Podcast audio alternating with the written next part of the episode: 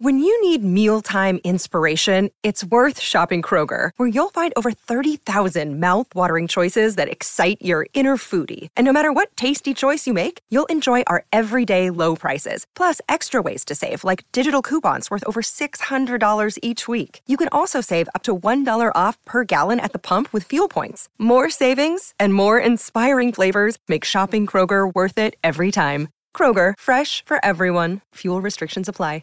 With threats to our nation waiting around every corner, adaptability is more important than ever. When conditions change without notice, quick strategic thinking is crucial. And with obstacles consistently impending, determination is essential in overcoming them. It's this willingness, decisiveness, and resilience that sets Marines apart. With our fighting spirit, we don't just fight battles, we win them. Marines are the constant our nation counts on to fight the unknown. And through adaptable problem solving, we do just that. Learn more at marines.com. People talk about him shooting the ball, not wanting to pass the ball. He would pass the ball, but then if you missed a couple shots when he kicked it out to you, he'd tell your ass, if you don't hit the next one, I ain't passing that shit to you no more. Kevin McHale was locking Karl Malone up on the other end, uh-huh. and Larry was talking about, yeah, we two bad white boys, ain't we? Penny was like, I can't wait till we play the Lakers. I'm gonna go at that young boy. He tried to embarrass me. He changed back to number 23, so we came out. It was like, oh shit. Sprewell, he was like a crazed animal.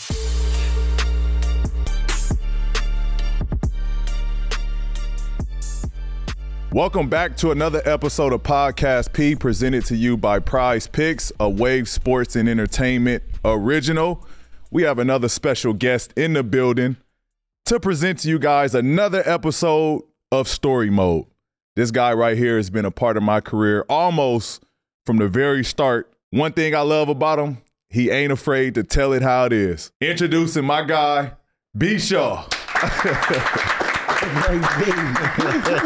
it. Appreciate you coming on to the show, B. Appreciate you. Second for best. finally having me. I was I just know, that, that's on you. us. Yeah, man, that's y'all on been us. on a year, and a year, year and a half, and but it's all good. We, we were saving it, you know, we were saving it for a special time. he been waiting too, P, at your event. The golf. He got it. He got on me for you. Oh, okay. Because he been waiting on you to tell him when he gonna Yeah. do the podcast. I just want to be a I- part, man. That's Yeah. all. I ain't, I ain't lie. He, Let- he ain't afraid to tell it how it is. Give some context because you know we hit, said the word afterthought. I want you to kind of you know this is your opportunity to kind of explain to Paul why why that's the new nickname. Well, you know, I, I- I'm sure like when Mr. B- I saw that Mr. Bomber had been on here, so I'm sure when he came, he got more than like a day or two notice to, to come on the show and you know what everything was going to be about. Yeah. So it just led me to believe, you know, because I'm a truth teller that I was probably an afterthought. Like, you know, the, you couldn't find a guest. You needed to fill a slot. It's All Star break is here. We leaving on the plane in about an hour from now. And so, you know, who could we get to come at the last minute? The afterthought, B. Shaw. So you afterthought. I'm out, you know, Black Thought is is, is in uh, is in the roots, and uh, I'm they did you dirty like that. no, that ain't, that ain't that ain't all the way true. So we we we've always threw it out like, yo, yo, let's get B, let's get B Shaw. Like, you know, he got story for days. You know, he'll he'll he'll be great for this setting because you know he played with all of them. He he done been and seen everything. Five decades. Five decades. That's The 80s, the to it. 90s, 2000s, 2010s, and now we're in the 2020s. You still look young.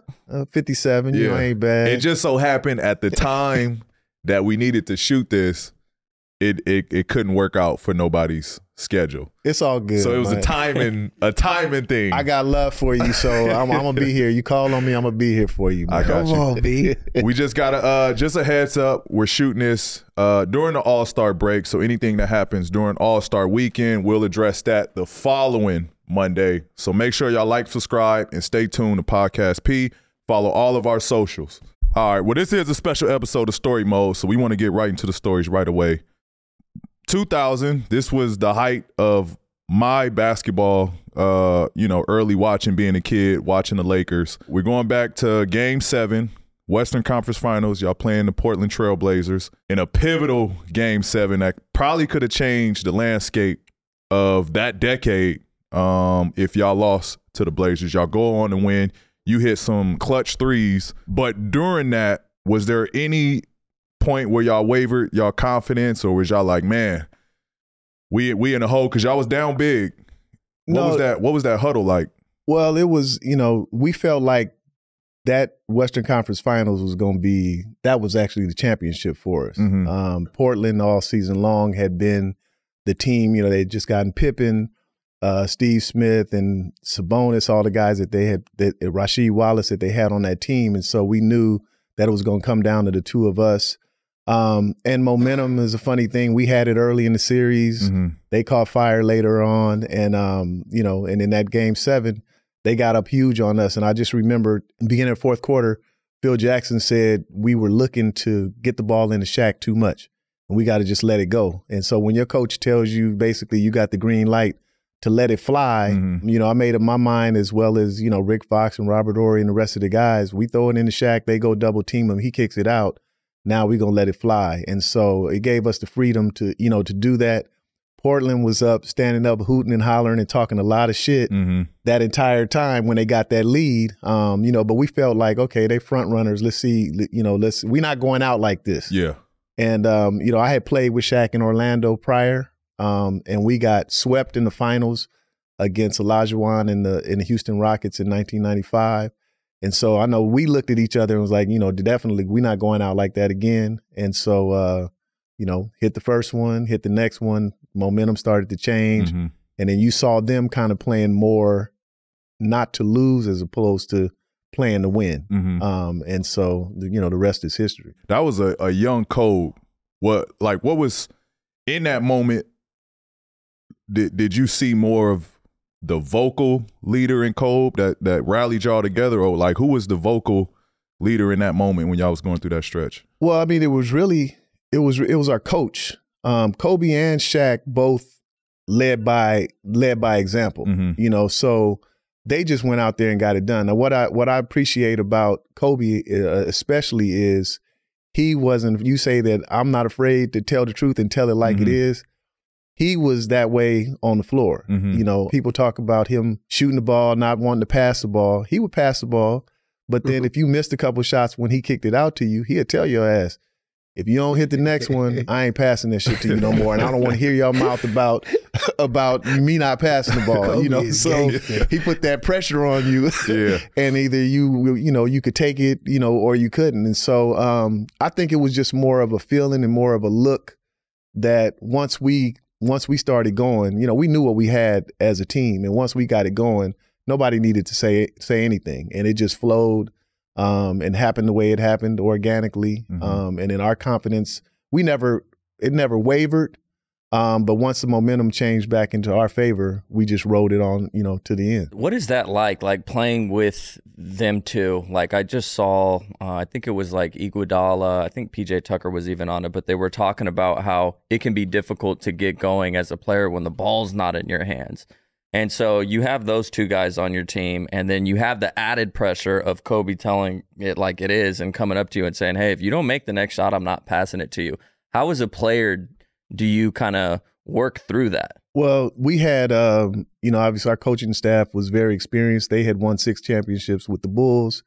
Um, one of our assistant coaches, Tex Winter, always told us that, you know, if with all things e- being equal, you play 20% of the time with the ball in your hand and the other 80% of the time without it in your hand, right? Because only one player can have the ball at a time. There's five players on the court. So the other 80% of the things that you're doing are really more important than the 20% that one play, one player has that ball in his hand. So we knew, you know, the triangle offense uh basically is you got especially when you have two players like Kobe and Shaq, you take them two bad motherfuckers and put them over there Mhm. and put them in a two-man game and what you you're going to blitz the pick and roll or you're to or, or you're to you're not going to go under Kobe. Mm-hmm. So they got their little thing going. If you take away what they're doing over there, you got three dudes on the other side that are capable of hitting the ball, uh, hitting shots when they're open. That are that uh, have high basketball IQ um, and know exactly how to make whatever play needs to be made. You know, at that particular time. So for us, it wasn't a matter of not letting them down. It was easier for us because they they get double teamed and triple teamed, and teams are are game planning them as opposed to us. So mm-hmm. you know, I miss enough. Sh- like you know, we have young players on our team now that that weren't born when I was playing, and they asked me about my game, and I said, they say you were a shooter, huh? I said, no, I wasn't a shooter. I just made timely shots. And so playing with Kobe and Shaq and them getting the attention, it's like those dunks that you have on your shoe, right? They on your shoes, they might cost $150 for a pair of shoes, right? So you got the sole, you got the the the upper of the shoe and what have you. That's Kobe and Shaq. They they take the brunt of everything. The rest of us were like the shoelace. Mm. The shoelace holds that shoe together. Right. So without the shoelace, you don't have any support. So we were very good and and accepting of where the support players. Y'all score 65 to 75 points. The the rest of us will score between the two of them, the rest of us will score 30 points combined. We'll score 100 and we'll hold teams under 100 and that kind of was our recipe for Mm-hmm. in in the playoffs. And so we were good with that. Mm-hmm. And was there any like shock? Like that lob that he threw to Shaq was probably one of the most iconic like Kobe Shaq moments. But Kobe, you know, you've probably seen Kobe force a, a few game winners.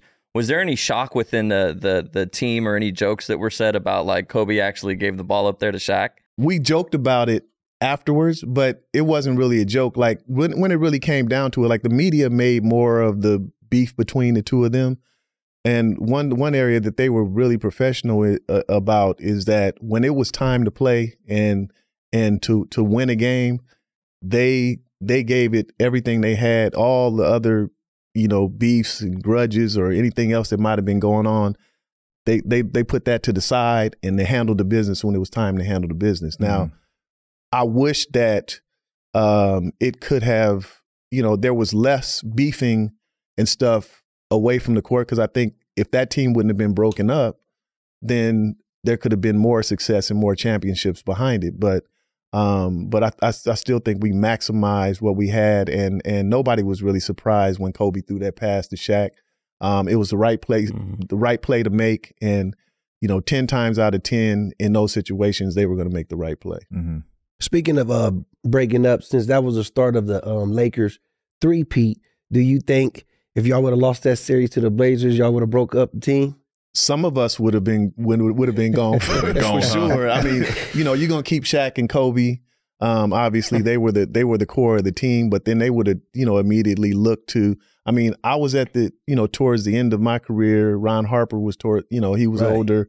Um, Robert Horry as well. Um, so you know some of the some of us uh, peripheral players would have probably been somewhere else, and they would have tried to upgrade those positions. Um, and even after that, like Glen Rice was on that team. He wasn't on the team for the for the second championship the next year. You know, so every year, and and it's hard for guys in today's game to understand that that team that you come into training camp with and that you go through the season with, and if you're fortunate enough to win a championship, when it's done, it's not going to be the exact same team that you come back with next year, regardless, because you're going to have draft picks that are going to be on the team. Yep. You're going to have other guys that sign free agency and go somewhere else. So, um, and that was Phil, Jackson's first year. Um, so you know, like I said, some of us would have been gone, but the core group would have would have remained the same. We wanted to take a brief break from the episode to let you know that Prize Picks has got you guys covered when it comes to helping you make some money during the NBA season. That's right, baby. Prize Picks is helping me cash in. Prize Picks is a daily fantasy app, and with the NBA season in full swing, you can select two or more players, pick more or less on their projected stats, and turn $25 into 250 Prize Picks is really easy, simple to play. I can make my picks and submit my entry in less than 60 seconds, y'all. It's also that time of the year where many sports are happening at the same time. And of course, Prize Picks allows you to pick combo projections across all different sports like basketball. You can even do esports like League of Legends and CS2 Go. So you can support all your favorite teams while still cashing in. Well, I know for me, I've been cashing in. I don't know about that. I'm talking about Legion of Dooms and all that stuff. but uh, that's a story for another day. Be sure to visit prizepicks.com slash podcastp and use code podcastp for a first deposit match up to $100. And y'all already know what time it is. Cha-ching! Now back to the show.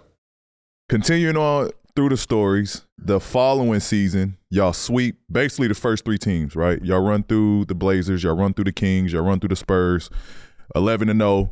Now y'all facing a red hot AI in the championship that following season. What was that like going into that? Cause y'all at a high, y'all feeling good, and then now y'all coming across AI. What was that locker room like? Because I know Kobe wanted this matchup. For sure. And it was in his playing against a team, you know, where he grew Where up he grew in up Philly.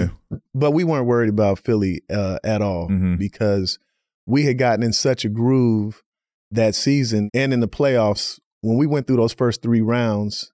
We didn't have to call any plays or anything. Um, the triangle is basically if the team is taking what the defense gives you. hmm When they took away certain things, we just we just did our our, our autos and and counters to what they took away. Um, and so we were we were in such a groove. I don't know if any team would have, you know. Now we dropped that first game. We I think we had 11 days off because we swept everybody. hmm The Eastern Conference was still playing. hmm So our biggest thing was how do we stay sharp during this 11 day layoff? hmm You know, which is unheard of, especially Damn, when, y'all had know, 11 days 11 off? days Going 'Cause- into the finals? going into the finals because we had to wait for the Eastern Conference. I think They Philly and uh, Toronto, I think it was that uh, that went seven games or whatever. hmm Um, but even in in in that situation, um, you know they they had Iverson, I think, who was the MVP of the league that year. Aaron McKie was six man of the year. Mutombo was defensive player of the year. Larry Brown was coach of the year. Mhm. So that was Phil Jackson used that to kind of keep us grounded like you know this is going to be tough because they got all the guys that won all the awards and this that and the other even though we knew that nobody can really fuck with us hmm and so iverson came out hot in that first game i think he scored 48 that's the game that he stepped over Ty Lue hmm Ty Lue hadn't been in the rotation, hadn't been playing at all. And I remember we were all dejected after the game because we wanted to go. No team had gone through. At that time, you only had to win 15 games to to win the championship in the playoffs. No team had gone 15 and 0. And so that was our motivation, our goal. We, when we lost that first game, I remember being in the shower after the game and Ty Lue, who had come in for the first time, and he really did a good job on Iverson during the time that he was in the game. And he had his head down. And I said, "Man, don't have your head down." I said, "Do you realize how much money you just made for yourself?" hmm And he said, "What you mean?" And I said, "You keep on making it hard for Iverson when you go out there, and every team in on the Eastern Conference in the Eastern Conference is going to want you Right. just to try to combat Iverson because his contract was up at, at the end of that season. And so, um, you know, we lost that game and then, uh, you know, it was, it just broke the momentum of us, you know, sweeping that series as well, like we did the other ones. But, you know, we just said, now we just got to end it in, uh, in Philly, which we did. And, yeah. Uh, we did, uh, I guess what you would call a reverse sweep A reverse after we, after yeah, we lost that straight first game. that. Right. Did it? Did something just feel different about that season? Like, because I know y'all had just won the championship the previous year, like, and then y'all go on that stretch of eleven and zero in the postseason. At what point, like during that season, did y'all feel like, oh, okay, we got another one in us? I mean, we we felt it. We felt it after we won the first one, um, because the majority of that team was coming back. I think we added uh, for that second championship. We added J.R. Rider, who wasn't active during the during the playoffs. We added um, Horace Grant, who had championship experience with the Bulls, who was on our team in Orlando with Shaq and I when we got swept in the finals. Um, so we added some some guys that that we felt you know even strengthened us even more. And um, so you know we like I said, I I felt that if you know if it wasn't for that the the fourth season after we you know we won three we could have won four in a row. Shaq had to get toe surgery. A lot of things happened, Mhm. you know, that kind of that kind of broke everything up. But um, we were confident that we were the best team, and we showed that throughout the season in each one of those seasons. Yeah. I got to ask one more follow up on that. I mean, because we talked about Kobe and, and Shaq and their relationship. But as y'all winning, did you feel that like that pulled them further? Or was winning the championships was bringing them somewhat a little closer? Well, you know, like I said before, there was a closeness between them when it got between the lines, Mhm. right? But there was a competitiveness between them. About who's number one and Yeah, because because as as petty as it sounds, if the games were on NBC or ABC, whatever, whoever had the contract at that time, if they said Shaq and the Lakers versus Allen Iverson and the Philadelphia 76ers, Kobe. then hot Kobe would that. get mad. and if they said Kobe and the and the Lakers and it didn't say Shaq, then he would get mad. But that was that was their competitiveness. Hilarious. Now I had been through that before in Orlando with Penny and Shaq.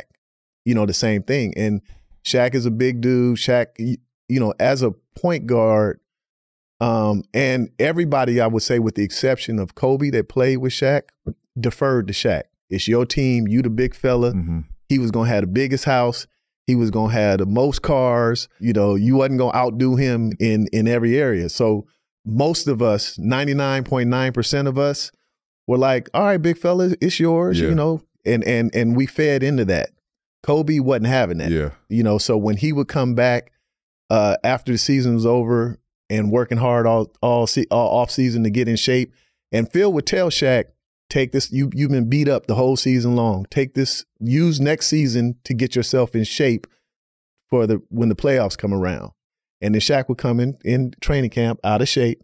And Kobe would be like, I work my ass off, and your fat ass gonna come in training camp out of shape and overweight, Yeah. you know, what have you. And then that's where That's where it kind of starts. that's started. where it would kind of start. But they would say that, and it would get out there. But once the once the game started and we got between the lines, they just handled their business. Hilarious. Um, bringing up Allen Iverson that year when he won the MVP, can you describe to me how was it having to guard Allen Iverson at his peak? Yeah, I can tell you it was damn near impossible. and I say that because when I first came in the league, and I think all the way up until '93, you you could hand check, Mm. and then after that, you couldn't hand check anymore. So Mm. I was 180 pounds when I first came in the league, and there were strong ass guards like Alvin Robertson and Joe Dumars and Derek uh, Harper that could put their hand around my waist and move me around, right? Because they were that strong, I was that skinny, and you Mhm. could hand check. It was legal.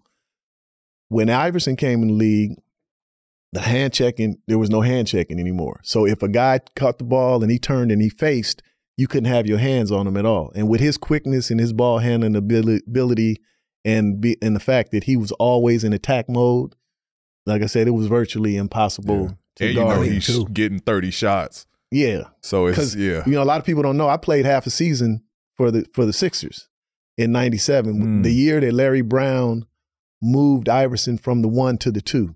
And the reason why he did that, Eric Snow and I were the point guards on that team.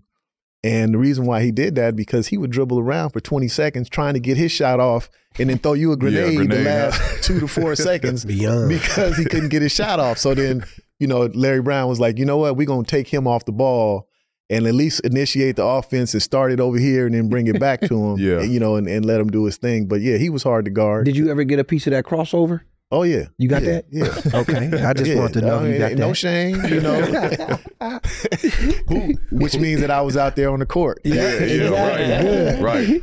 Like where did the rule, the hand check rule, like who who in the league cuz I know like it's got to be somebody in particular that they had to implement this rule. I think it was more so that the the game started slowing down. It was more so probably when Pat Riley was coaching the Knicks and the style of play that they started to play. I mean, you know, you had the bad boy Pistons in in the late '80s and early '90s that and big men that if you came down the lane, they was gonna put you on your back. Mhm. You know, and you've seen some of the some of the fouls and some of the uh uh physicality that went on, and it was nothing like you could fight Right. and throw punches and not get thrown out of the game. Right. You know, maybe just get a technical foul.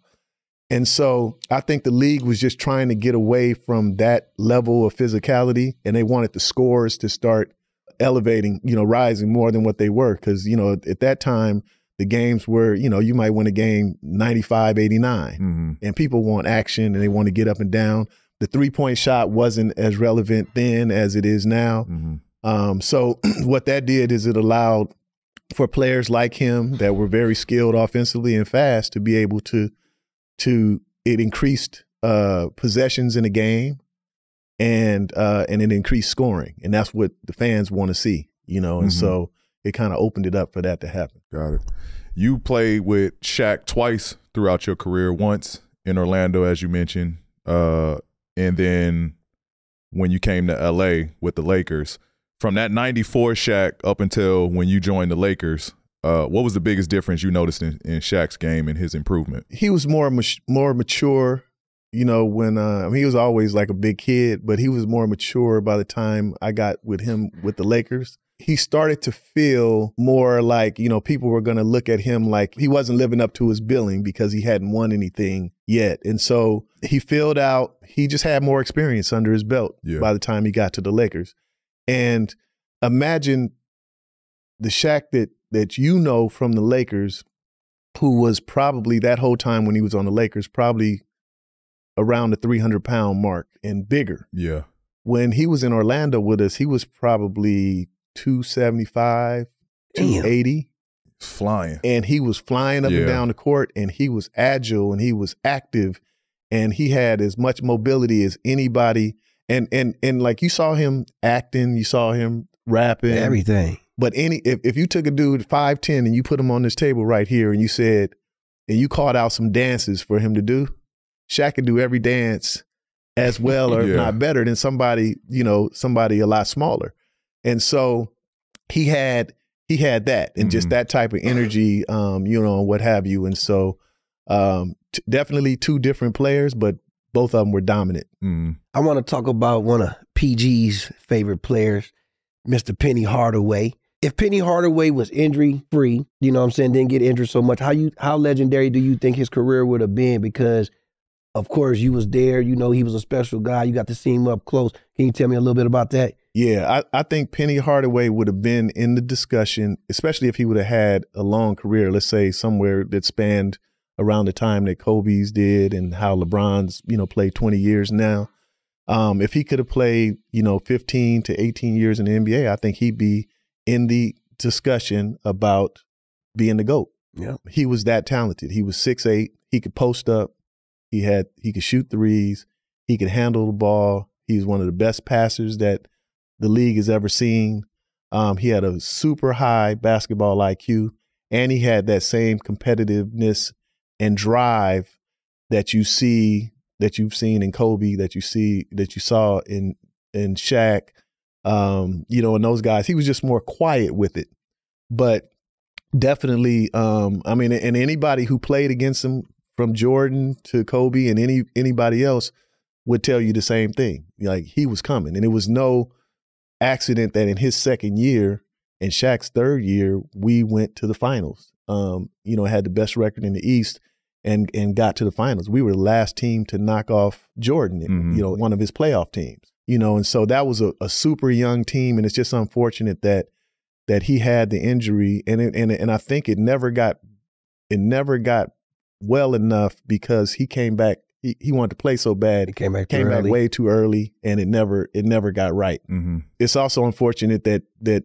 the players of today like didn't really get a chance to to really really see him because he was like I said he would be in the discussion glad I as, did. as one of the best to ever do it You at didn't that do one of them Penny Hardaway commercials with him? nah, you know, you know, the Lil Penny and they and they created Lil Penny because he was so quiet, you know, that they they wanted They something to kind of bring out him, his huh? his personality. Wow. And when I said that I saw Shaq and Kobe before Shaq and Kobe, it was Shaq and Penny. Mm. And I still remember Shaq. Shaq was with Reebok, and he was his. It was like I think Reebok's thing was, "It's your world" or whatever. And Shaq was doing a commercial, and he was sitting on the couch like that. Reebok commercial. They had Lil Penny jump up on the couch and say, "Hey Shaq, can I be in your world?" And Shaq turned around and elbowed Lil Penny Off the off couch. the couch. You I remember, that I commercial? That. I remember that. Off the and, couch. and I remember when I saw that, and I was like, "Oh, that ain't cool." Yeah, you know, like ain't like. Reebok did the commercial, and it was funny. Yeah. you know, whatever. But bet- but was for the two of them, you know, being teammates, and that was Penny's Penny's thing. Yeah. you know, that was like like I said, what I saw with them later on down the line with with him and Kobe. It was just that competitiveness. Reebok, Nike. Um, you know, is it Penny in the Orlando Magic playing whoever, or playing Jordan in the Bulls, or is it Shaq in the Orlando Magic Right. playing? You know, so um, it was just the whole thing reincarnated again when Kobe came through. Got it. I can share one story about uh, Penny and and uh, Kobe. So I played against Kobe's father in Italy, Okay. and that's when I first met him. He was about ten years old, and I didn't see him from that year that I played in Italy. I didn't see him again until he was a junior in high school. wow. His father brought him to the. We were that's the year we were in the finals against Houston, and um, his father brought Kobe. J- uh, Jelly Bean brought Kobe to the game, and now I'm looking at him. He's six six, same height as me, and he's telling me, man, you know, I'm thinking about coming out of uh, coming straight into the NBA out of the 11th grade. Yeah. Wow. And so I hadn't seen him, you know, followed him or whatever. But I'm like, man, this dude crazy talking, talking about he's gonna jump from the to the NBA at, in the 11th grade. I remember now. Now he and he looked up to Penny. Yeah. So the next year, I see his press conference that he's for going going to college and going to enter the draft. At that time, Magic Johnson used to have his Magic's Midsummer Nights, That little event out here in LA. right, Ah, right, woo. charity game and all of that, right, all the Baron Davis parties, took over. right, Baron and Yeah, Pete, I Pete remember. Pierce took that over. Yeah, yeah. So all the guys, you know, and, and all the big stars would come out and play in that. So Co- Penny was playing in it, and Magic put Kobe. Kobe was just getting ready to come into the league, put him Mhm. on the other team. Mm-hmm. So you know, in the All Star game and you know in a charity game like that, everybody just having a good time, Yeah. putting on a show for the fans. Kobe was going at Penny's rack. Yeah. He took it serious. Yeah, he took it serious and he was talking crazy and and so Penny was like, you know, kind of like, damn, okay. So I remember he circled the uh he circled the uh calendar the, the following season when he came back to training camp. He was like, I can't wait till we play the till, till we play the Lakers. I'm gonna go at that young boy. yeah. He tried to, you know, he tried to embarrass me at at Magic's thing when we was all trying to take it easy. Cause how how many years is Penny was Penny older than Kobe at that time? I think maybe three years, three or four years. Okay. And so this had to be 90. I think Kobe was drafted in 96. So this was going into the 96, 97 season. it was that okay. summer going into that. Okay. And Penny, I think Penny came in the league in 90, 94. Or maybe, yeah, th- two or three years So ahead. this is prime Penny. prime Penny. Yeah. And when we played him, uh, you know, Kobe wasn't playing. So he didn't get a chance to really To to, go- to really go go, at him. him. But it just it just was that was Kobe's mentality, whether we, we were playing Jordan, uh, you know, anybody else who who was supposed to be that guy, he was going he was going to test you and try to get a piece of you. Yeah. What was the conversations after that like pickup game when y'all see young Young- Kobe like oh sh- Yeah. oh shit yeah this young boy he coming Well- like was that the conversation everybody knew he was coming out Oh yeah, because he he was he- imagine um imagine his confidence level. The Lakers just traded they starting center to Charlotte because that you know that's where he got drafted to Yeah. Charlotte. Yep. Um, traded Vlade to get Kobe. They had Eddie Jones who was really really good. He was an all star, Yep. you know, and all of that. And and then he wasn't playing, and so he was hungry. He wanted to play anybody who would play him. And even when when I got on the team with Kobe, every year, like I told you, we added J.R. Rider, and then the next year we we added Lindsey Hunter and and uh, Mitch Richmond mm-hmm. to that Laker team. Even later on, when I started coaching, and Ron Artest came to the to the Lakers, the first thing that Kobe would tell Phil is, when we start scrimmaging, put me on the other team because he he needed to establish the pecking order. This is my shit, Mm-hmm. and I'm gonna let you know that this is my shit. Mm-hmm. So I remember J.R. Rider uh, uh, scored on Kobe and was talking shit one day in practice early in that season. Wrong thing. So so Kobe said, "Me and you after practice, one on one," and so Phil stopped practice, and then we all just went and sat on the side And watch them two and watched them two play play one on one. Yeah. And Kobe abs- and J.R. Rider could hoop, Ate Yeah. his ass up. and Kobe ate his ass up.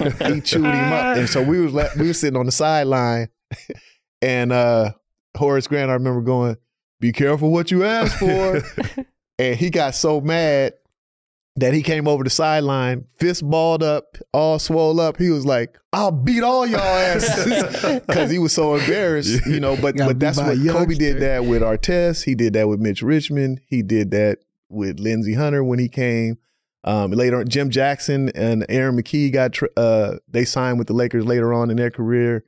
Um, same thing. He he was going to establish the pecking order. This is my shit. I'm the guy, and you got to come through me. Yeah. Hilarious. I love that. Kobe dope. That's some shit you would do, P. Nah, that, that, you so I mean, competitive. I, I, I yeah. That, that's different though. that's different. I like in that story that the coach allowed that. Allowed and that's kind of a, a testament Jackson to what he was actually doing. Like you don't hear many coaches like Let that happen. Like, Yeah. if- if but you got to think it- he was cut out for that having Jordan, Right. So he knew like hey, what that what Yeah. that meant. let's Well, handle we- this we- now. we- yeah, Phil never liked to have team meetings. And so we insisted one day, we like, you know what? Fuck what you talking about. Cause everybody was mad because early on, Cole wouldn't pass the ball. So um, Phil had no problem cussing Shaq out, getting on Shaq's ass, but he would never say anything to Kobe early on. So I remember so I have German shepherds. And um and they they they are protection trained and what have you. And uh, my my dog trainer always said to me, the first six to eight months that you had this puppy, don't ever tell it no. Because what we want to do is we want this dog to be so confident that he feels like he could do everything. The discipline part can come later on, Hmm. you know, once his confidence is at a certain point, right? So even he gonna chew up shit in your house, in your yard or whatever. You just gotta you just can't gotta say no you just gotta chewing- deal with it. Let your dog do whatever so he feels like he's the dude, he's the man. So when I went, when we had the team meeting, and I remember asking Phil, how come you don't never say nothing to Shaq? I mean, you always say everything to Shaq, you don't say nothing to Kobe. And he said, because for this team, we always need Kobe to be in attack mode. Mm. And then that immediately made me think about what my dog trainer said about Mm. my German Need Shepherd. to be in attack mode. And so it was exactly what our team needed, right? Mhm. Shaq came from a disciplinary, his father was, his stepfather was military, right? Yes, sir, no, sir. And whatever you asked him to do and told him to do, he was obedient. hmm Kobe was that German Shepherd puppy that Mhm. nobody ever said no to, hmm right? He had sisters. He was the only boy. Yeah. Father played in the NBA. Um, and and and he was the the golden child, Mhm. right? So and then Phil nurtured that confidence hmm in him at the detriment, now I wouldn't say detriment, but at the expense of us on the the rest of us on the team getting the brunt of him yelling and screaming and what have you, but not saying a whole lot to Kobe. hmm And then, but That's you crazy. see, you see how, amazing. yeah, and we and we needed that, and he was always in attack mode. Yeah. That you just talk about Phil just knowing personalities and how to kind of coach everybody differently. Like, do you feel co- uh, Phil Jackson was the only man for that job between those two? Yeah, yeah. I mean, I haven't played for. I mean, I played for you know different coaches. I think uh, one of the things I respect about Popovich is it didn't matter if you like. I saw him getting Tim Duncan's ass, uh, uh, uh, Tony Parker, Mhm. Ginobili, David Robinson.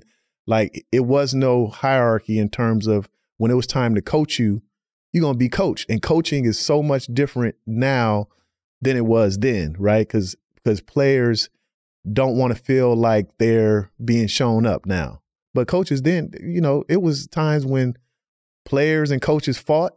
It was times when agents and GMs fought hmm when they're negotiating contracts, you know, and and so and and you got cussed out all the time, and you know, it was nothing. That was the way it was done. We live in a different time now. Yeah, yeah. so so that don't that doesn't fly like it like Yeah. it used to. Did did Phil ever hold any like, you know, I don't know how it was because Kobe is pretty self motivated, but did he ever like, well, Michael would do this? Like, did he ever hold that uh, over Kobe? he never he never did that and he never answered the question who he thought was better. Yeah, publicly. Yeah, he he did say later on that he gave michael the the edge over kobe only because michael hands. had bigger hands. Yeah. and he could palm the ball off the dribble and and do stuff that kobe couldn't do. But even when he said that then after that came out kobe you saw every time in the in the locker room kobe had vice grips. And he was strengthening his hands so that he could try to get to That a point where different. Kobe is So he could get to Where did Kobe is? Where is Kobe? Where is he That's all I gotta do to God. better. All right. Yeah, dude it is like, yeah, I'm gonna strengthen my hands. And then you all you saw him after after Phil said that was he trying to get to the point where he could palm the ball. All right. Speaking of MJ, you talked about y'all being one of the the last teams to beat a Michael Jordan team in that '95 year. Y'all went to the finals. Uh, he came out of retirement that season. Um, so what was that like? The conversations, knowing y'all playing against the Bulls, MJ coming out of retirement. Y'all got Penny, Shaq, um, and this is the goat uh, and MJ. What was that conversation like when y'all was playing against? So that that, Bulls year, team? I mean, we had we were uh, the number one seed in the East. So and he had missed most of that year. You know, he was still playing baseball, hadn't come back from from playing baseball or whatever yet. And so um, we felt with him or without him, you know, our record indicated we were exactly where we needed to be, number one seed in the East going into the playoffs. And um, and so once we got to him, you know, obviously he came back and he started playing. He was wearing number forty five, so it kind of it wasn't the same. It wasn't the same right? MJ. Huh? and his timing was a little off. He was a little more rusty. And I remember, and a lot of people may not know this, but within that series, I think after game two, when we went to Chicago, it was maybe game two or game three, we played the first two at home. Um, Jordan changed his jersey back to number 23 Mm. because Nick Anderson, after we had won uh, game three or game four, whichever game it was, he said, number 45 ain't what number 23 used to be. Wow. And then everybody Just was like. Wow. you need to shut your ass up. Because, you know, because he, he can, I mean, he, he wasn't far off, Yeah. you know. And so then when we got back to Chicago, he came out in number 23. And I don't even know if, if you could really do that, yeah. change numbers, you know. uh, you know, because I know when you apply for a different number, you got to do it You like gotta the do it a year year before Yeah. You know, to be able to do that. But he changed back to number 23. So when we came out, it was at first it was like, oh shit. That 23 just looked different. Like, oh, he Jordan again. yeah. That's Jordan again. What was the league like? Like when you like it, it had to be a sigh of relief when when y'all knew MJ was going to play baseball. It had to be like, all right, this shit is wide open now. Yeah, I mean, I mean to the to the to a degree. I mean, there were good teams. The Knicks were, you know, the Knicks were still good. Um, the Pistons had uh, Grant Hill, you know, at that time. Um, the Pacers were uh, going to the Eastern Conference Finals. Um, we had just be, we had just uh, beaten them. Uh, I think it was the year before to go to the finals. You know, they had Reggie Miller and uh, Rick Smits and you know and uh, Mark Jackson, all the guys that they had. Um, so you know it was still competitive, but yeah, there was definitely a feeling that you know it's anybody's title to be you know to be taken. Now on the other side, the team to deal with was the Rockets with Olajuwon, Mm. um, which we had beat them twice during that year soundly, Yeah. handily. And uh, but mid-season they made a trade and they traded Otis Thorpe and somebody for Clyde Drexler. Mm. Um, so we went into that finals very, very confident that we were going to beat the beat the Rockets and um and win that championship. And uh, you know, it didn't it didn't end up happening that Yeah. way. Mhm. Um, you know, once we got there, but but it definitely felt like uh, I mean, because the Rockets won back to back 94 and 95 Yeah. you know. But uh, on the Eastern Conference side, when with Jordan out, it definitely felt like, you know, it, it was Anybody up for grabs. Yeah.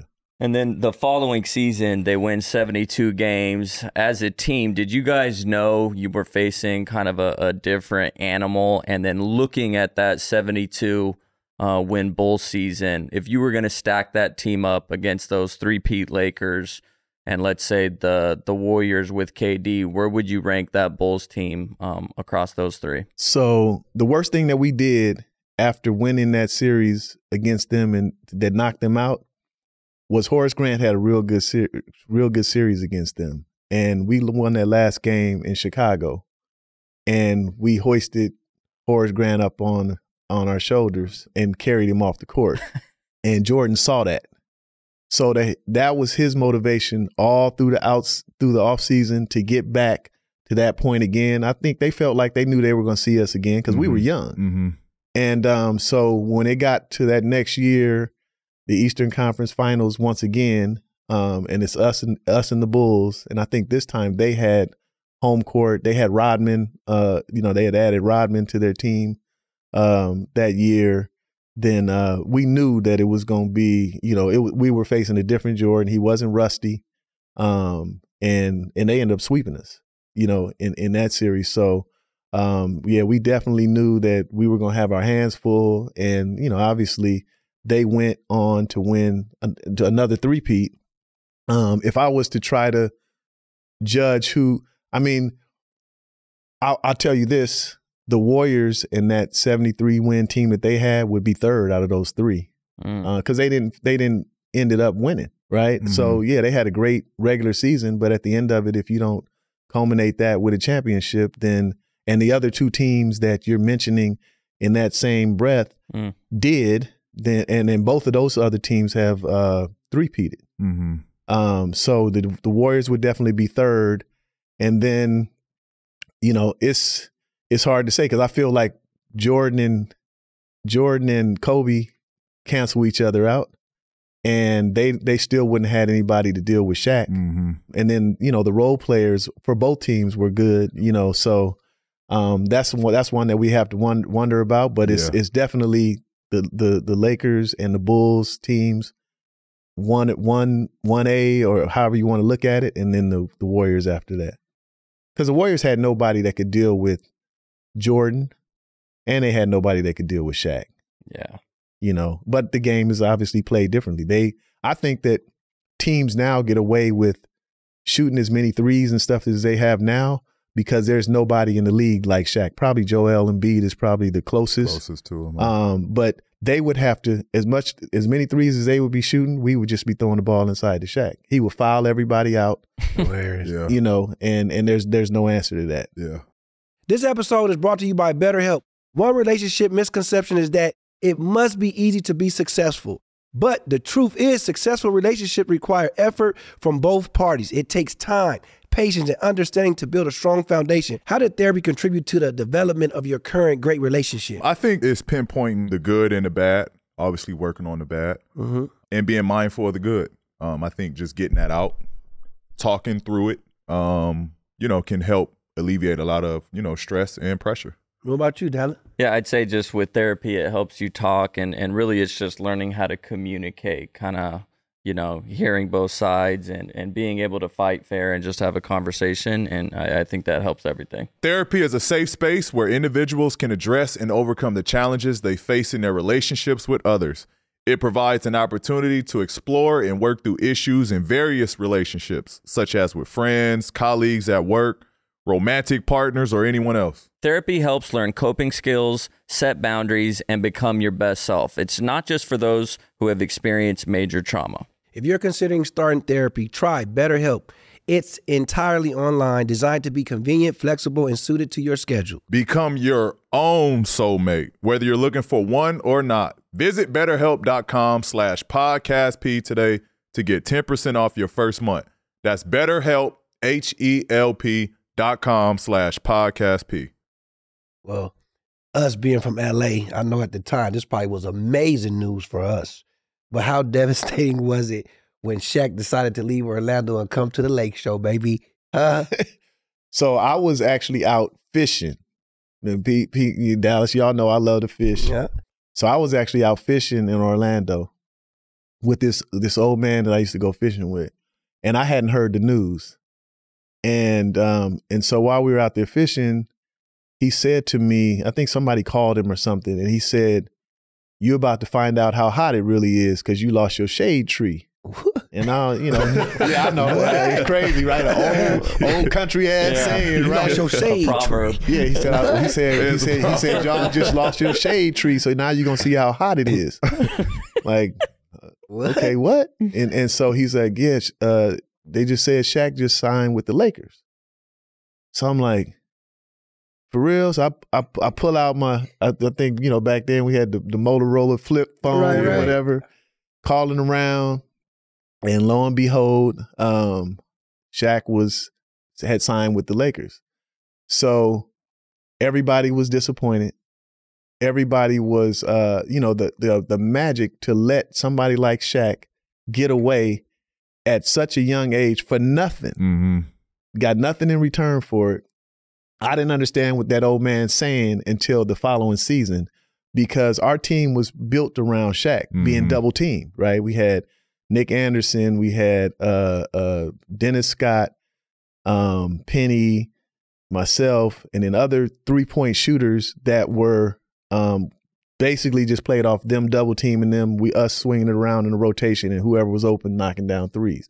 Now all of a sudden, you you don't have anybody in that low post getting double teamed. The only one that could go get their own shot was Penny. Mm-hmm.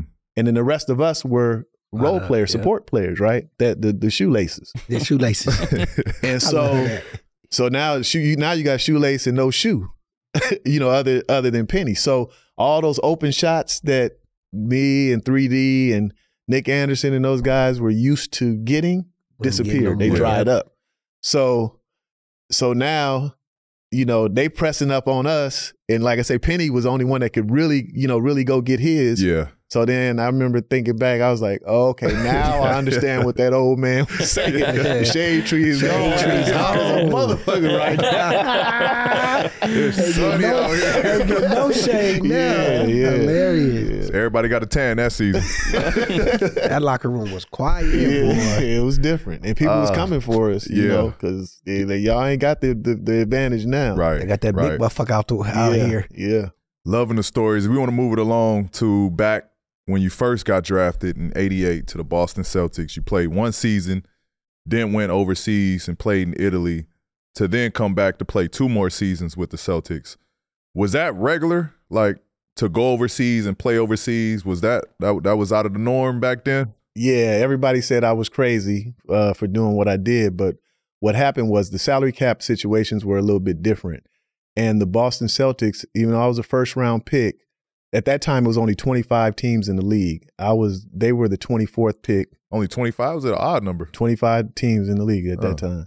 So um they were the the most that I could make as a fir- or the the minimum that I could make as a first round pick was $150,000 in 1988.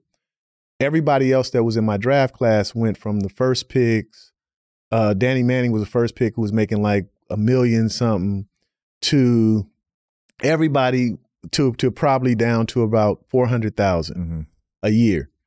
Um, I only can make 150,000 because the the Celtics were, you know, they were paying Larry Bird and Kevin McHale and Mhm. Robert Parish and DJ, Danny Ainge, and so that's no- all the money that was left. So it wasn't instead- no rookie scaling back then, right? So so what I was, uh, well, there, there it was a, it was still scaled, but the cap was a little bit more firm in terms of what you could go over. So that was all that was left for me. Okay. So instead of signing and getting locked into a four or five year deal at 150,000 a year, I said I'm going to sign for 1 year and bet on myself. And then I'll become a restricted free agent at the end of the uh, at the end of my first year. Now, if I don't end up playing and with, you know what have you, then I don't have any leverage, you know what happened. Now, now I knew that Dennis Johnson was getting old. Mm-hmm. And so I ended up starting, I think, 62 games my rookie year. They didn't draft uh, another point guard going into that following year. DJ got hurt, uh, I think ruptured his Achilles. So I had all the leverage in the world. Right. Well, Boston came back and offered me a qualifying offer at 225000 for the following seasons. I think a four year deal for, for 225000 a year, which I was like, I'm still going to be under everybody that was in my draft class, Mhm. even David Rivers, who was drafted after me by the Lakers with the 25th pick. So Danny Ferry had just gotten drafted by the Clippers, didn't want to come play for the Clippers. So David Falk, who was his agent, signed him to go play with this team in Italy, Il Messaggero. Mm-hmm. At that time, only the players who had ended their NBA careers at towards the end that wanted to make a little bit more money would be would go over to Europe and play Mm.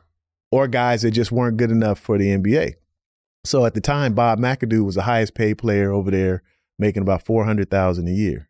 They gave Danny Ferry two million dollars to play over there, and they called and they offered me a million dollars to come play for one season.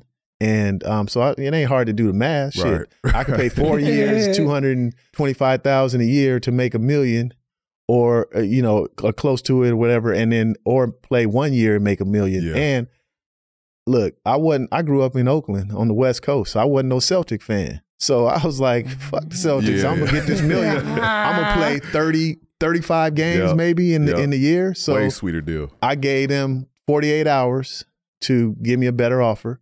It was I'm dealing with Red Auerbach and Jan Volk. Um, Jan Volk was the general manager. Red Auerbach was the president of the Celtics. They thought I was bullshitting. 48 hours came. They didn't make me a better offer. The team from Italy faxed me a contract. I signed the contract, faxed it back. The news came out, and then Red Auerbach called me and said, "What are you doing? We'll give you, we'll give you what you want.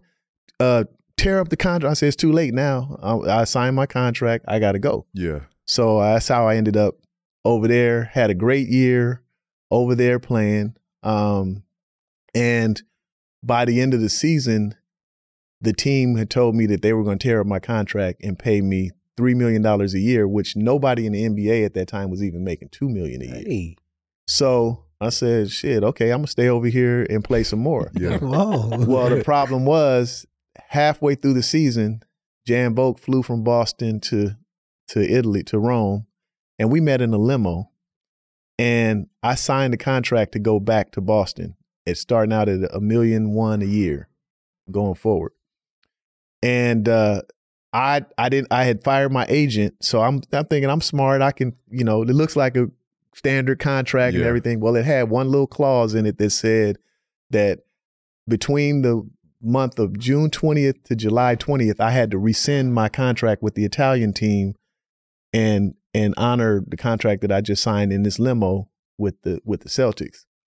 So I didn't see that clause. Yeah. So when the season ended and the Italian team offered me three times yeah. more money, I wrote a letter to the Celtics and said, um, when I signed this contract, I didn't have, uh, I wasn't under the advisement advisement of a of a lawyer, Mhm. an agent, and um, I'm deciding to honor my second year to come back to Italy and play. And then they were like, "Nah, you signed. We got a contract with you." So they took me to court. So it was the Boston Mm. Celtics, the Damn. NBA, the Commonwealth of Massachusetts versus Brian Shaw, Yeah. which was a, a big court case at the time, and that's ultimately what landed me back with the Celtics. With the Celtics. You had to been hot. Then. That's crazy. I was, I was, and I wasn't. Yeah. I mean, you know, I because I ended up getting the money that I wanted, yeah. um, which I should, I felt like I should have been getting, uh, you know, the whole time anyway. Um, and I had to take a lot of heat. You know, when I got back to Boston, you know, everybody was like, you know, calling me Benedict Arnold. How the fuck did you leave the the Celtics? You know, because of their storied history and this, Yep. that, and the other. But I learned real fast. It's a business, Yeah. right? And I had to look out for my. They would. They didn't give a shit about me when they paid me one fifty, which was underpaid, and they only offered me a qualifying offer at two twenty five after that. So this little this little nigga from Oakland was like, "Nah, we ain't. The math ain't mathing, so Yeah. we, we gonna do it this way." And then, uh, and and so when I got back, the whole first month, and and statistically for me, that was my best year in the NBA. The year I came back from Italy and played with played for Boston. But the first month of the season, every every time I touched the ball at home in the Boston Garden, I, the fans booed me. Mm-mm-mm. So you know I had to go through a to whole lot of that. shit, and then you know what kind of city Boston Right. it was and Mhm. is, and so um, yeah, so I had to endure a lot, but I wouldn't take anything back. Mhm. You know, I would do it all over again. hmm While you're there in Boston, you play alongside the Bird, uh, Larry. Uh, what was most memorable stories with Larry that you can tell us about? Because we all know how notorious of a shit talker he was. yeah, that was that was it. I mean, how much shit he talked, right? Because I thought when I first got there, and having grown up on the West Coast, and always pulled against the Lake, uh, the Celtics when they were playing against the Lakers, you know, during the Showtime days. Um, I was like, man, they letting this white boy who who can't jump, who's not athletic, kill them like that. He ain't that damn good until I got there. Yeah. And I remember one of the first practices, um, he told me and Reggie Lewis, he said, I want to play you guys one on two. up to up to seven, right? And so Fuck like, come on, man. He was like, the only catch is I get the ball first. So me and Reggie look at each other, we like, yeah, all right, man, whatever. So the next thing you know, it's six nothing. Yeah. Right? we ain't even touched the ball yet. He hits his first six shots. Yeah. So when it got to be six nothing and we go into seven, we like because it would be like one of us would guard him and another one would be ready to try to get the rebound. So we was like, fuck that. We double teamed him.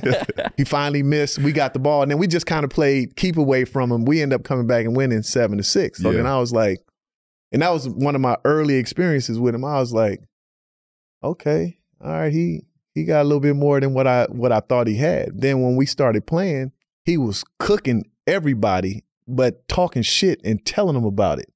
And Kevin McHale was a bad motherfucker too, and he used to talk a lot of shit. So they would, and and, I, and I'll share this quick story. We were playing Utah, and back then you score on a play, you just keep running it again, again until until they stop it.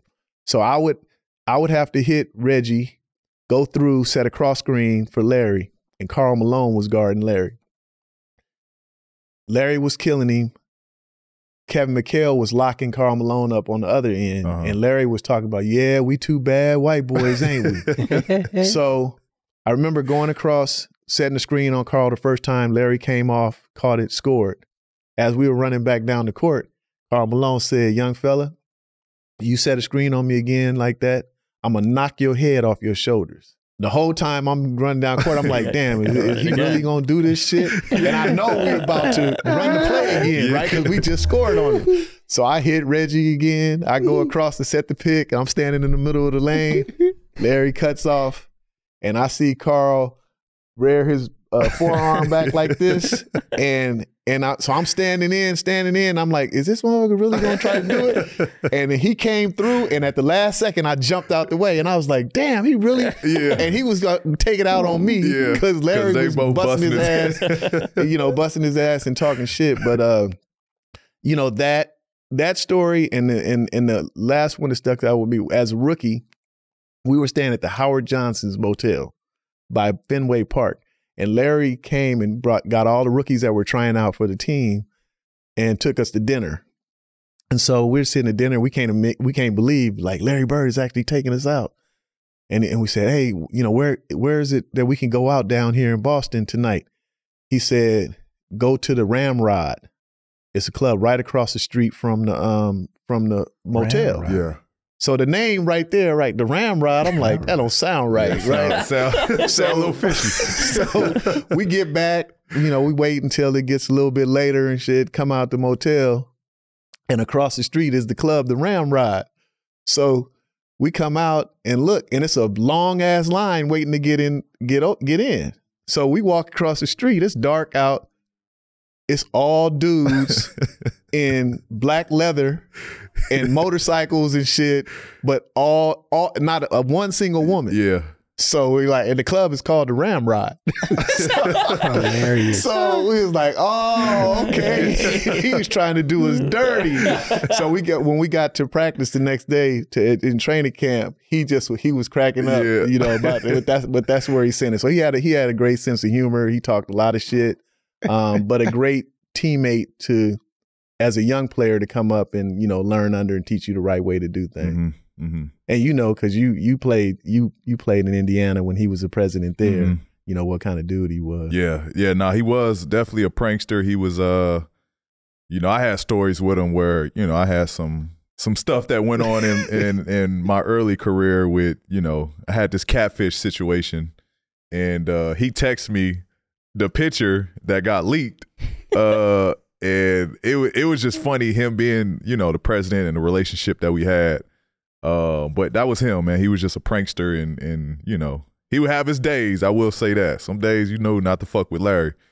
Uh, but then you know, for the most part, he was you know he he was pretty cool and chill. We've heard the rumors that Larry would actually be offended if another white guy would would be guarding him. Was that true? And do you have any stories of, of him kind of complaining about that? yeah, that's definitely true. Um, he definitely took it as an insult if you put a white dude on him. And the one example that I can remember, we were playing Phoenix Suns. I think Cotton Fitzsimmons was their head coach, and they had a pretty good player, white dude named Tom Chambers. That could I don't know if you guys remember him Oh, yeah, jumping Tom. over Mhm. Mark Mhm, Jackson when he when he dunked the ball, and Tom Chambers was, was guarding him, and Larry caught the ball in front of they in front of their bench, and like just turned around and just had a full on conversation with Cotton Fitzsimmons and the and their coaching staff. Y'all really gonna try to disrespect me like this? Y'all gonna put this white dude on me to think that he could guard me, and then just turn around and just shot a jumper in his face and just went down court, you know, shaking Yeah. his head. But like stuff like that was just it was just commonplace, you know. But he definitely definitely felt insulted um, if you tried to put a white dude on him. That's funny. I want to uh, take you to your coaching years back in 2007, where your boy Kobe Bryant publicly went on and said he wanted to get traded from the Lakers. And considering at this time you've been knowing this man for many years, I want to know did you ever have a conversation with him about his future? Because we had our boy Jerry West right there. He said Kobe called him on his phone and was like, "Hey, I want to be traded to the Grizzlies, man." Give me a little little insight on that. Yeah, I mean, I you know, in terms of the business side of it and all of that, I don't know all of that, but um, he was serious, and his his, I mean, it was all part of his tactics in terms of, you know, the team wasn't very good at that time, right? We had um, Smush Parker was, I think, our starting point guard, and Kwame Brown, I think, was our starting center. Um, they had traded Shaq, so you know we had, you know, the team was. I don't even think the team was a playoff team that year. So Kobe was trying to put pressure on the Lakers Mm. to fortify the, ros- the roster, or he was going to uh, invoke his free agency and test the market. And probably also reminded them that when Shaq was a young player, how Orlando let him get away for nothing. Mm. And he had the ability to walk without the Lakers getting any kind of conversation or anything with him. So, uh, lo and behold, by the end of that season, um, or before the trade deadline deadline that season, I think we traded Javaris Crittenton, Kwame Brown, Mm. and we had the rights to Marc Gasol, who was still playing Mhm. uh, over in Spain. Mm. We had drafted him with the second round in the second round that year. We traded those three to to uh to the Grizzlies, Memphis, for Pau Gasol. You know, went from the terrible team in 2007 to 2008, going to the finals Mhm. and and losing to the we lost to the Celtics in the in the finals that year. hmm You brought up the trade bringing Pau in. Was there any other superstars that was on the table or that y'all was looking at besides Pau, or was Pau the initial target that Kobe wanted? Yeah, I think that I think that Kevin Garnett was free Mm. and um or you know wanted to get out of Minnesota at that time. Ooh, boy. And so everybody was hoping because at that time, uh, I think Kobe, no, Kobe had already switched over to Nike, but Kevin Garnett was an Adidas guy. Kobe had Mhm. started out being Adidas. So we thought that there was going to be a chance that KG would want to come and uh and play with Kobe, Wow. which you know if that if that would have happened, and then we already had gone through some stuff with uh you know, I don't know if that was before or after, you know we we had traded for Chris Paul, and then David Stern stepped in and said, "Nah, that ain't happening." Yeah. I you know, remember but- that. But uh, we thought for sure we were going to have a chance. I think that's out of that's off the top of my head. That's the only one that I could really remember that we thought we might have a chance to get. That didn't happen. I think KG ended up going to he ended up going to Boston, and so um, we ended up with Pau, which worked out great. They beat us in 08.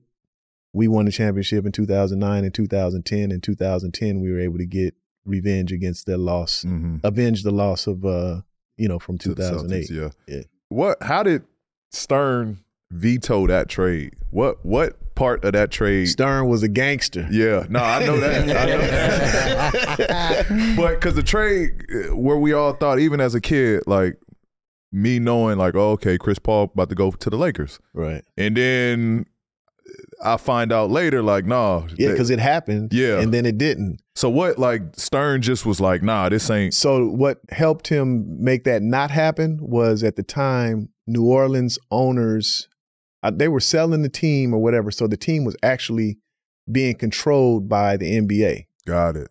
because the sale hadn't the sale hadn't gone through or whatever. And so, you know, they were there. All the other teams were complaining about how the small market teams never have a chance because these larger markets always can can afford to pay the stars, and they can, and so they always end up losing the uh, the players. So when that trade happened, because I remember somehow Lamar was going to end up in Dallas, and and uh, he was going to be part of the trade. And then he he was like, "I'm not going to Dallas," you know, what have you. But then Stern came in and said he vetoed the trade. So it's a three team trade. Yeah, yeah, it was a three team trade, and I don't even remember who we were going to get. Uh, I think we were going to get David West, and because at the time he was playing in New Orleans, uh, and I can't remember who else, but um, but yeah, the trade trade never happened. Um, like I said, he he it happened, but then he Yeah, vetoed he it. vetoed it. Um, and I think he was able to do it because during that time, he was the the league was controlling the New Orleans uh, franchise until they made the trade. I mean, until they made the sale. Yeah. Damn. That that woo. Yeah. So Kobe possibly could have been with KG, could have been with CP, That would have been scary. but he been on the still he still ends up with five championships. That's crazy. I Yeah. wonder how much he would have had. He had there. right. Boy, the 10, 11, shit. I want to talk about when you uh, left the Lakers and you became the assistant coach with young big nose PG over there when he was young Beanie. with the little hairline. Uh, I want to know what moments out of them two seasons with him stick with you about coaching PG. I knew one thing. I knew he had grew up in the LA area, um, and um, that he was very talented. Um, I didn't know, you know, I didn't know much much else about him. I knew he had gone to where'd you where'd you commit to first? Pepperdine, Pepperdine. and then Santa Clara first, Santa then Pepperdine. and and then end up at Fresno. So I knew a little bit about him, not a whole lot. Um, and then when I got to Indiana and I actually, you know, started working with him, um, I was like, damn, this dude is damn near six, six nine, six eight, six nine. And I'm not just saying that because we hear, but I think that what separates MJ and what separates Kobe from all the other their their contemporaries and counterparts is that obviously the God-given talent, their work ethic and drive and all of that, but they were fundamentally sound also, right? So you had guys like Vince Carter, Tracy McGrady and what have you, uh, other guys that were really really good, but they weren't as fundamentally sound in terms of the footwork and stuff that they had that that Kobe and Michael had. Right, right. So when I got to Indiana, um, PG asked me a lot of questions about Kobe. Um, what was his work ethic like? You know, what did he do? You know, this, that, and the other. And we talked about the area on the floor, the pinch posts, and like this is the kill spot because it's hard for people to come double team you from this spot. And so, and you can also you're you're within passing distance of your other four teammates. You can get to the basket in one dribble. It's within your shooting range. Um, you know, so all these things that that you know, and I shared stories with him about how Kobe used to practice his moves five or ten minutes without a ball, just visualizing what the defense was going to do. Then with the ball, um, just just doing the different pivots, and then start shooting. He would do that, you know, pretty much every day before practice. And so when when I first got there with P, some mornings we would come in and we would do stuff, and then some mornings, you know, he was hanging hanging out or whatever, and, and wouldn't come or would be late or whatever, and then I'd be like, "Well, I'm gonna tell you one thing about Kobe. He didn't never shortcut anything. Right. So when it was time to work, like he he had this mentality. This is his job, and so he's gonna put his time in at his job. That has to be first priority above everything else. Um, he he then he took to that because he obviously he really looked up to Kobe. Mhm. Yeah. Started to do it. Started to put in the work. Quickly elevated his level of play. Um, and as I got closer with him and started finding out what some of his interests were, fishing was one of them. So We got really bonded. right, and I lived on the lake. Right. They all lived downtown at that time, I believe, and so Mhm. so one time his father was out visiting. He came, they came over. Um, I had a little pontoon boat. We went out on the boat, we fished. And so I was like, okay, I know two things that I can get his attention about fishing and anything Kobe related. Mm. And so as that season went on, I noticed that he he got a lot of shots blocked when he would go to the basket, right? Like he he he didn't have the mentality at that time of of finishing throwing the ball down. He was going to the basket thinking about Big laying it up. And then I remember pulling him aside one day and I said, I said, Hey man, you damn near six eight. You you're athletic, um, you know, long. You got to your mentality got to change. When you get in the lane, stop ducking and avoiding contact and start going up and dunking on them. Right.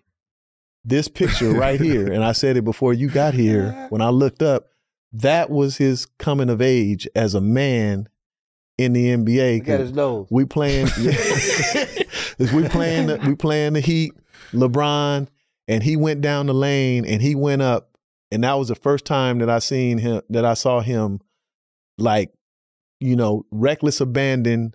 I'm dunking on whoever whoever's coming. You see, Birdman tried to come over and, and and got out of the way, and when that happened, that's to me that's when he became a man in the NBA on that play that's in that Come picture. on, Come on.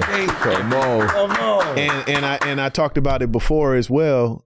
They called a timeout right after that, and so he was walking to the bench, and LeBron was walking to their bench, and LeBron said something to him. P walked over, and then LeBron dapped him, and then that was to me like his like okay, now you're in this echelon of of of being an NBA an NBA I like this star. picture more now because it Mhm. got more meaning for Yeah, They yeah, that's They do. that's when it was. meaning I now. said I said that before you said Now that. you- Yeah, he literally Yeah. he he literally kept telling me because I was getting it blocked by D Wade. Brian was blocking my shit. Like so he like you damn near six nine. Yeah. Like stop being small. So the next opportunity I had, I'm, I'm I gotta go finish this shit. Whoa. And then really that whole series, everything I tried to dunk everything that I could. awesome too. And uh yeah, from that point on, it kind of changed how I you- attacked the did- rim. What did you get? You got most improved player. It was it that year or the next Uh, year? That that was that was our first Miami. yeah, that yeah, was, that's the first. it was that one. year. That was my third year. Yeah. So he got most improved player in the NBA that year. And um, just, if y'all could, if y'all could pull up some footage of when he was up on stage getting his uh, trophy for most improved suit? player. Oh, they gonna- his they gonna suit. pull it up. It was yeah, trash. They gonna pull it up. Is that? Let me That's tell how you y'all used to wear y'all Let me Wait, suits. was that the red one? No, no, it Black. wasn't red. It was all black. Okay, okay. Me, you, Jackie, we could all fit in that suit. Okay. and it was about it was, It was about baggy. this Yeah. much too long. Please I'm show us to a think of the picture. y'all gotta, picture y'all now. gotta Please find show it. us Y'all, y'all gotta find baggy. it. Oh my Oh, God. was Y'all, y'all gotta find it. Who was your tailor back then? I then? have one. I was in Indy. He's bopping shit, nothing. Like, yeah, this look right. It's bigger. It's bigger than What is Steve? Harvey. No, But that's you doing gotta- me justice right there. You, You, got, gotta do. yeah, yeah. You got to see how long the pants were and That's everything. funny. That's how I used to You wear look good, suits though. though. He's trying to be professional. Came out there looking goofy. That's hilarious. Yeah, it was nasty. I am not gonna lie. the bottom of my uh, the bottom of the pants was ripping because the pants was too was long. dragging, they Yeah, was so I- dragging on the ground. They probably was getting caught around his uh, shoe and everything. Trying to walk by. Looking behind. Yeah. uh, I will say though that like I think having you there at that point in my career really changed because you know that Kobe was my guy. So to have someone that you know have seen that side of Kobe and could share you know what he went through, how he prepared, like that went a long ways for me. Um, because at that point in time, like Danny was my Danny my Granger. vet. And Danny did things a little different. Right. You know, Danny was, you know, a, a great mentor for me, but I think where I was trying to get to um was a little bit different of how Danny For sure. approached it. For sure. So for and I remember I, I shared this story. You remember we played Golden State and I went scoreless. And we had that plane ride back and you would I had a conversation with you on that flight. I don't know if you remember, Uh, but me. that's where it kind of started where you told me I need to have a routine. Oh yeah. Uh and Kobe would do this and Kobe would do that. And we played them that night in Golden State and flew back to Indy. And I remember we got in maybe I don't know, five, four, five, six in the morning, something like that. I went straight to the gym and just put up hella shots. And that kind of changed how I prepared uh going into games and, and that season.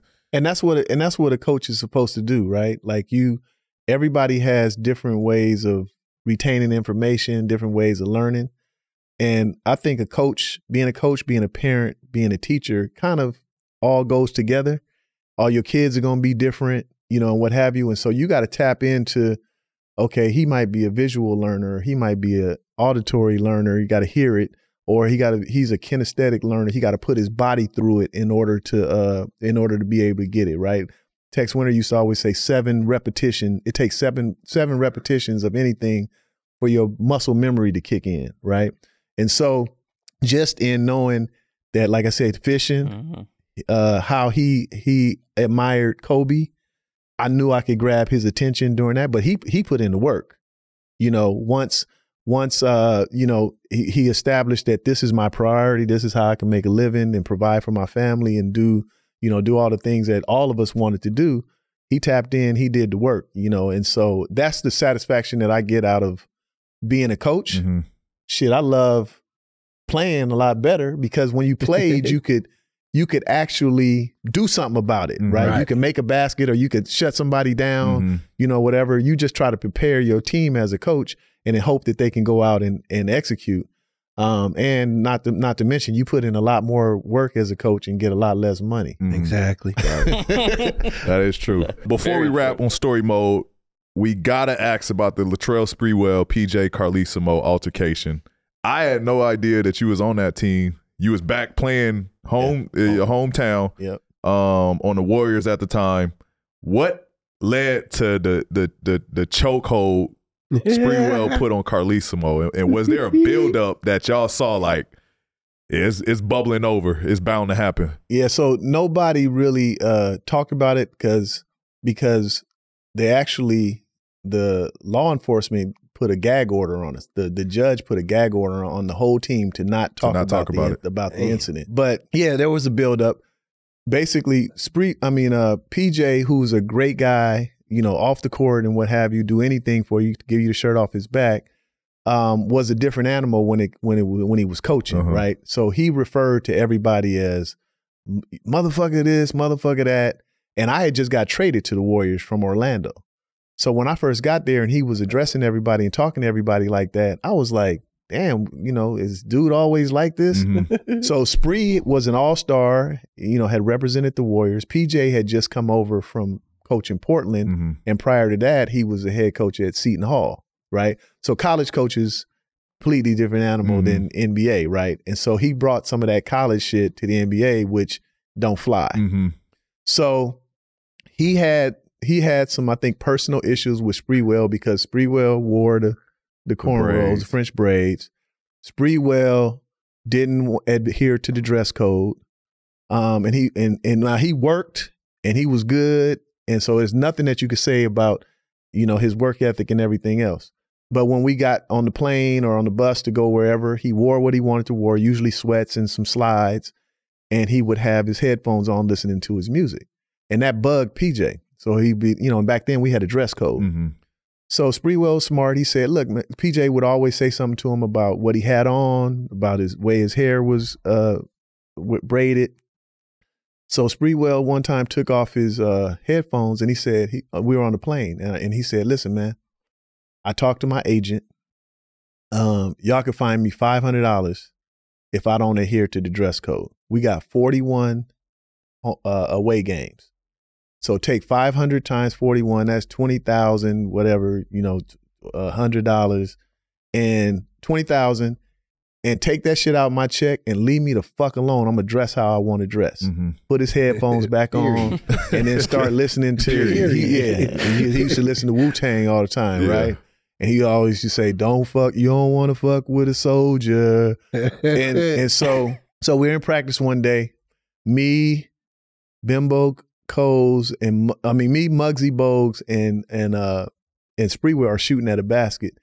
PJ comes in.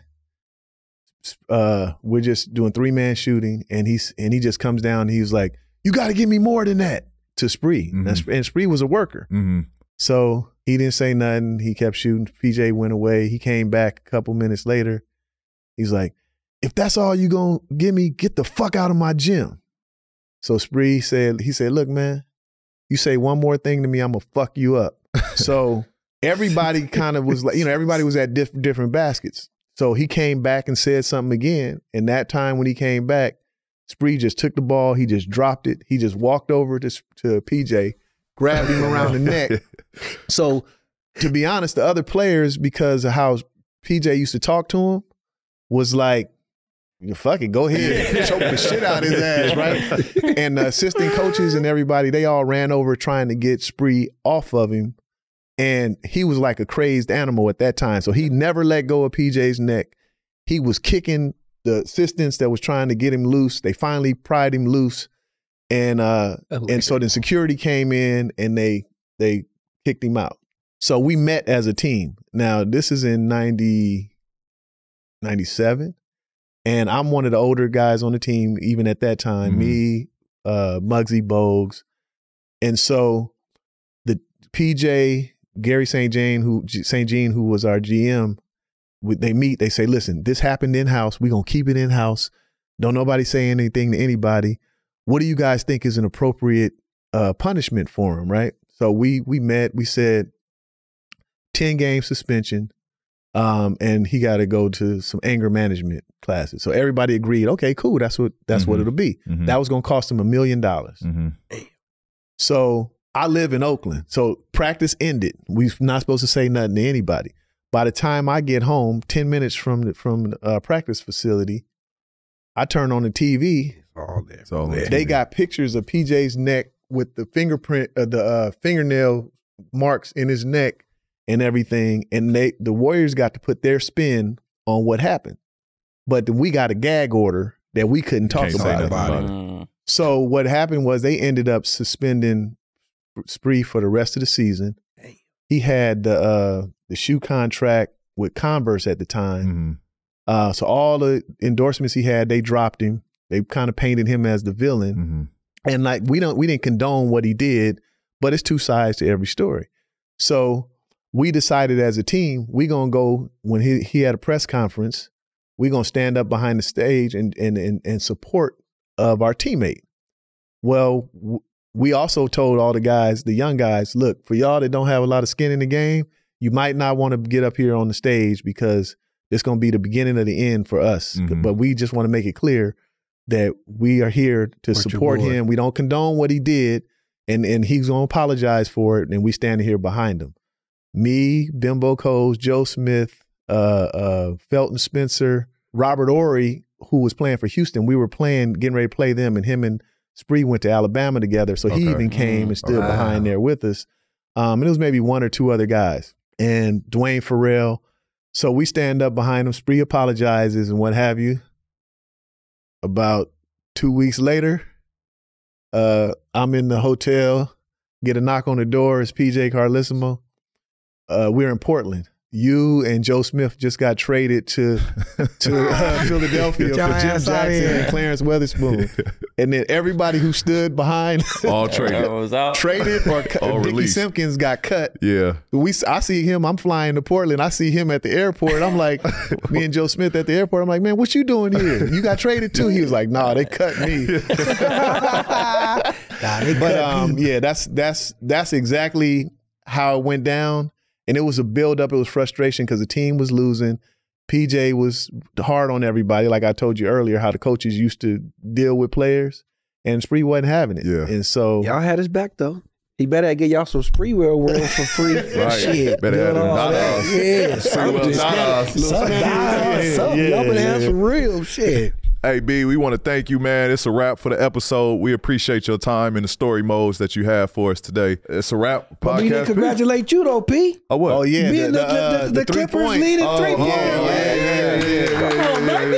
Yeah, yeah. Congratulations, in man. fashion, when when it happened, I was over there arguing with the refs. So Because I be on his ass about about about. Uh, I'm like, look, man, I ain't never in my in the 36 years I've been involved in the NBA seen a referee say, you know what? Rewind the clock three minutes and uh, let's take that foul. Let's call that foul that we missed on him or whatever. And, Yeah. and so he he ended up losing three or four possessions because he he's so mad at the referees and like he said he yeah, was, he was doing that. as they congratulate me, I'm over here. He still ain't done. So, he, he still ain't done something that I did. What? Who the first dude in the NBA to ever hit 10 three pointers in an NBA game? 10 three And pointers. Stephen Curry almost did it the other day. Shit. He had 11 the other day. But who Yeah. the first one to hit 10? Yeah, you said that. You was the first to do it. Me. Yeah. That's you. Come on, man, put something on it. Yeah, Put it on it. No, Yeah. he, he was the first. He did say that. That's a wrap. You guys tune in. We'll be back next Monday on Podcast P.